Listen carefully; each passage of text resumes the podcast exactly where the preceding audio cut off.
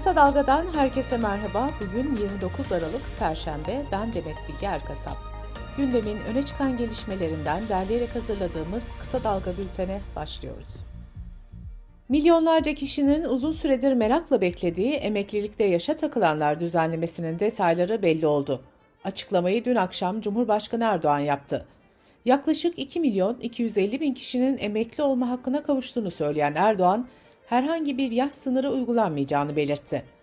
Erdoğan şu ifadeleri kullandı. Hak sahibi vatandaşlarımızın bir kısmı hizmet birleştirme ve borçlanma işlemlerini zaten başlatmıştır. Diğer vatandaşlarımızın işlemlerini de kısa sürede tamamlayacağız.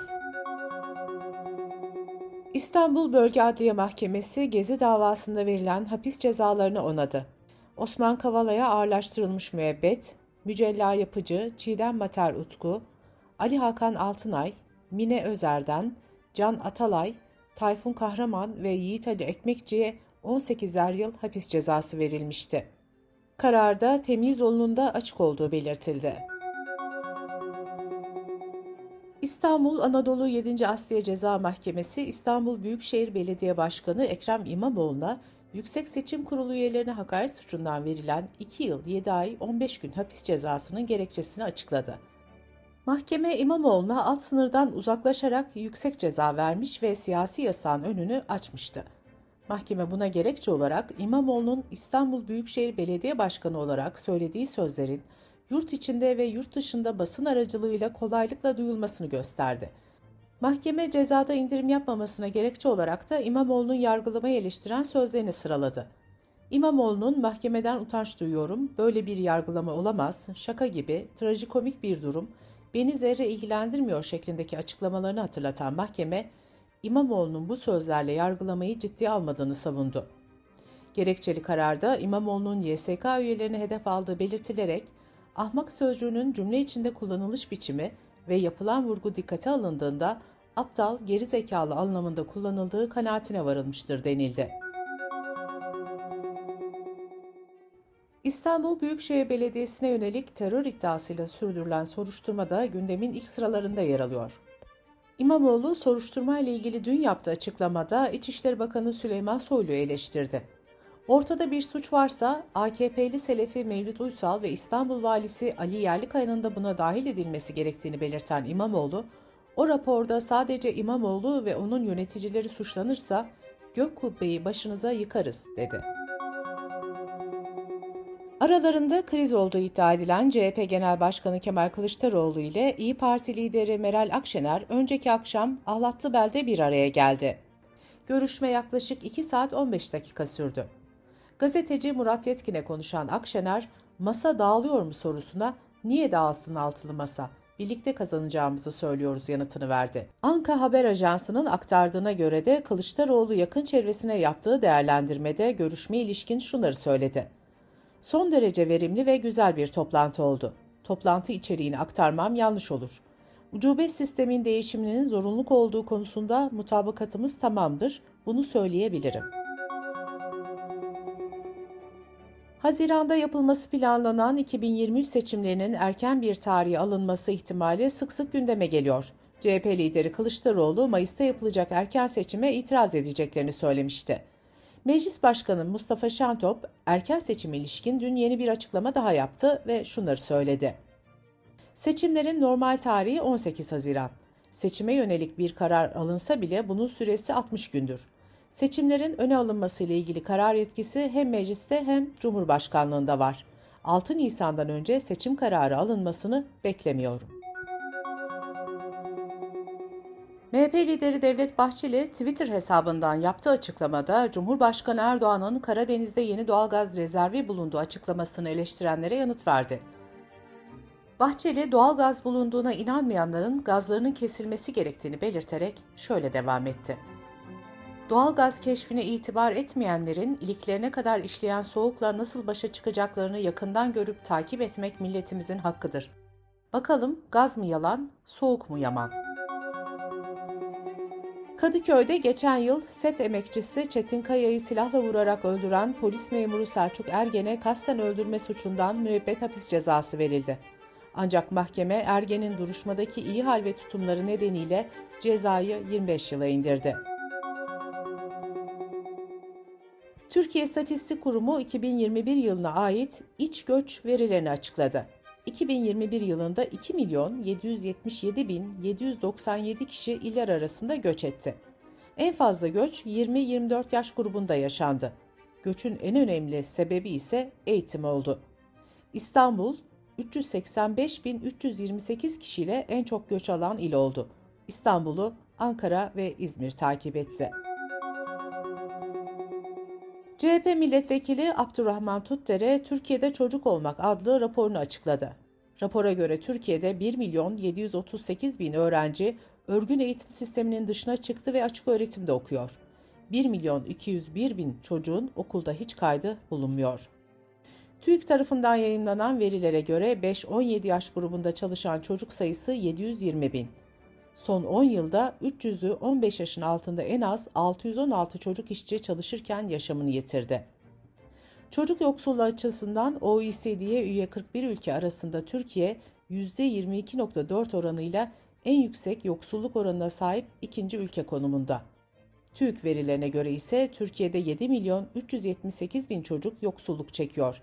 Yani Türkiye'deki her 3 çocuktan birisi yoksul. Milli Eğitim Bakanı Mahmut Özer ise dün yaptığı açıklamada artık eğitimin tüm kademelerinde çocuklarımız kendilerine yer bulabiliyor dedi. Bakan Özer, Türkiye'de okullaşma oranının %95'in üzerine çıktığını belirtti.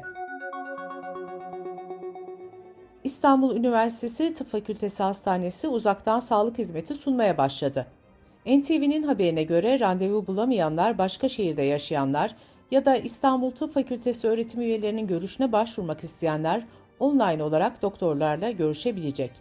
Sağlık Bakanlığı uzaktan hizmetlerin sunumu hakkında yönetmeliği geçen Şubat ayında yayınlamıştı. Evcil hayvanlara çip taktırma süresi 31 Aralık'ta sona erecek. Şimdiye kadar 1 milyon 104 bin 557 ev hayvanı kayıt altına alındı. Yıl sonuna kadar kayıt işlemlerini yaptırmayanlara 3642 lira idari para cezası verilecek. Evcil hayvanlarını terk eden kişilere ise yeni yılla birlikte 6072 lira idari para cezası uygulanacak. Ayrıca sahipli ev hayvanının ölümü halinde 30 gün içinde Tarım ve Orman Müdürlüklerine bildirilmesi ve hayvanların pasaportlarının teslim edilmesi gerekiyor. Kısa Dalga Bülten'de sırada ekonomi haberleri var. Türkiye Giyim Sanayicileri Derneği Yönetim Kurulu Başkanı Ramazan Kaya, özellikle iplik ve boyahane kısmında firma kapanmalarının başladığını, hazır giyim tarafında ise fason üretim tarafında kapanmalar yaşanabileceğini vurguladı. Cumhuriyet gazetesinden Şehriban Kıraç'a konuşan Kaya şunları söyledi. Tekstil ve hazır giyimde adetler bazında %20-30'luk kapasite daralması yaşanacak. 120-130 bin kişi işini kaybedebilir. Yaklaşık 20 bin kişi Ağustos'tan bu yana işini kaybetmiş durumda. Ticaret Bakanı Mehmet Muş, enflasyonun 2023'te düşme eğilimine gireceğini belirtirken, 2024 ile beraber tamamen enflasyon kontrol altına alınmış olacak, dedi. CHP Genel Başkan Yardımcısı Veli Ağbaba, 2022 yılında emek ve çalışma yaşamını altı başlıkta değerlendirdi. Veli Ağbaba'nın raporuna göre ilk 11 ayda çalışırken işten atılan ve işsizlik ödeneğine başvuran kişi sayısı 1 milyon 538 bin oldu. Bu da ortalama her ay yaklaşık 140 bin kişinin, her gün ise 4662 kişinin işten çıkarıldığı anlamına geliyor. Ekonomiye ilişkin torba kanun resmi gazetede yayınlandı. Kanunla daha önce özelleştirilen limanların işletme süresi 49 yıla kadar uzatılırken, Hazine ve Maliye Bakanlığı'nın borçlanma yetkisine 200 milyar lira daha ilave edildi. Bakanlığın 293 milyar olan borçlanma yetkisi 493 milyar liraya çıktı. Resmi gazetede yayınlanan Cumhurbaşkanlığı kararıyla plastik poşetin 25 lira olan fiyatı marketler için 38,5 kuruş olarak belirlendi. Ancak yurttaş poşeti yine 25 kuruştan satın alabilecek.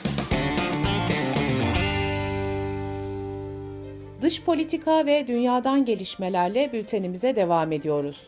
Birleşmiş Milletler İnsan Hakları Yüksek Komiserliği Ukrayna'daki duruma dair rapor açıkladı. Raporda savaş boyunca 6884 kişinin hayatını kaybettiği belirtildi. Rapora göre savaşta yaşamını yitiren çocuk sayısı ise 429. Avrupa Birliği, G7 ülkeleri ve Avustralya, Rusya'dan deniz yoluyla taşınan petrole ithalat yasağı getirmiş ve varil başına 60 dolar tavan fiyat kararı almıştı. Rusya Devlet Başkanı Putin ise taban fiyat uygulamasına katılan ülkelere petrol ve petrol ürünü satışının yasaklanmasına ilişkin kararnameyi imzaladı. Sputnik'in haberine göre karar 1 Şubat 2023 itibariyle uygulamaya konulacak. Moskova yönetimi kısmi seferberlik ilanıyla Ukrayna Savaşı'na katılan Rus askerlerin spermlerini ücretsiz olarak dondurma hakkına sahip olacağını duyurdu. Kısmi seferberliğin ilanından sonra spermlerini dondurmak için başvuruda bulunan Rusların sayısının 3 katına çıktığı kaydedildi. Birleşmiş Milletler Güvenlik Konseyi, Afganistan'da kadınların ve kız çocuklarının okula gitmesini engelleyen Taliban yönetimini kınadı. Taliban'a kısıtlamaları geri çekme çağrısı yapıldı. Bildiride ülkede insan haklarının ileri derecede zayıflatılmasından duyulan derin endişe dile getirildi. İngiltere'de milletvekillerinin yurt dışı gezilerinde seks ve aşırı alkol içeren davranışlar sergilediği iddiaları gündeme geldi.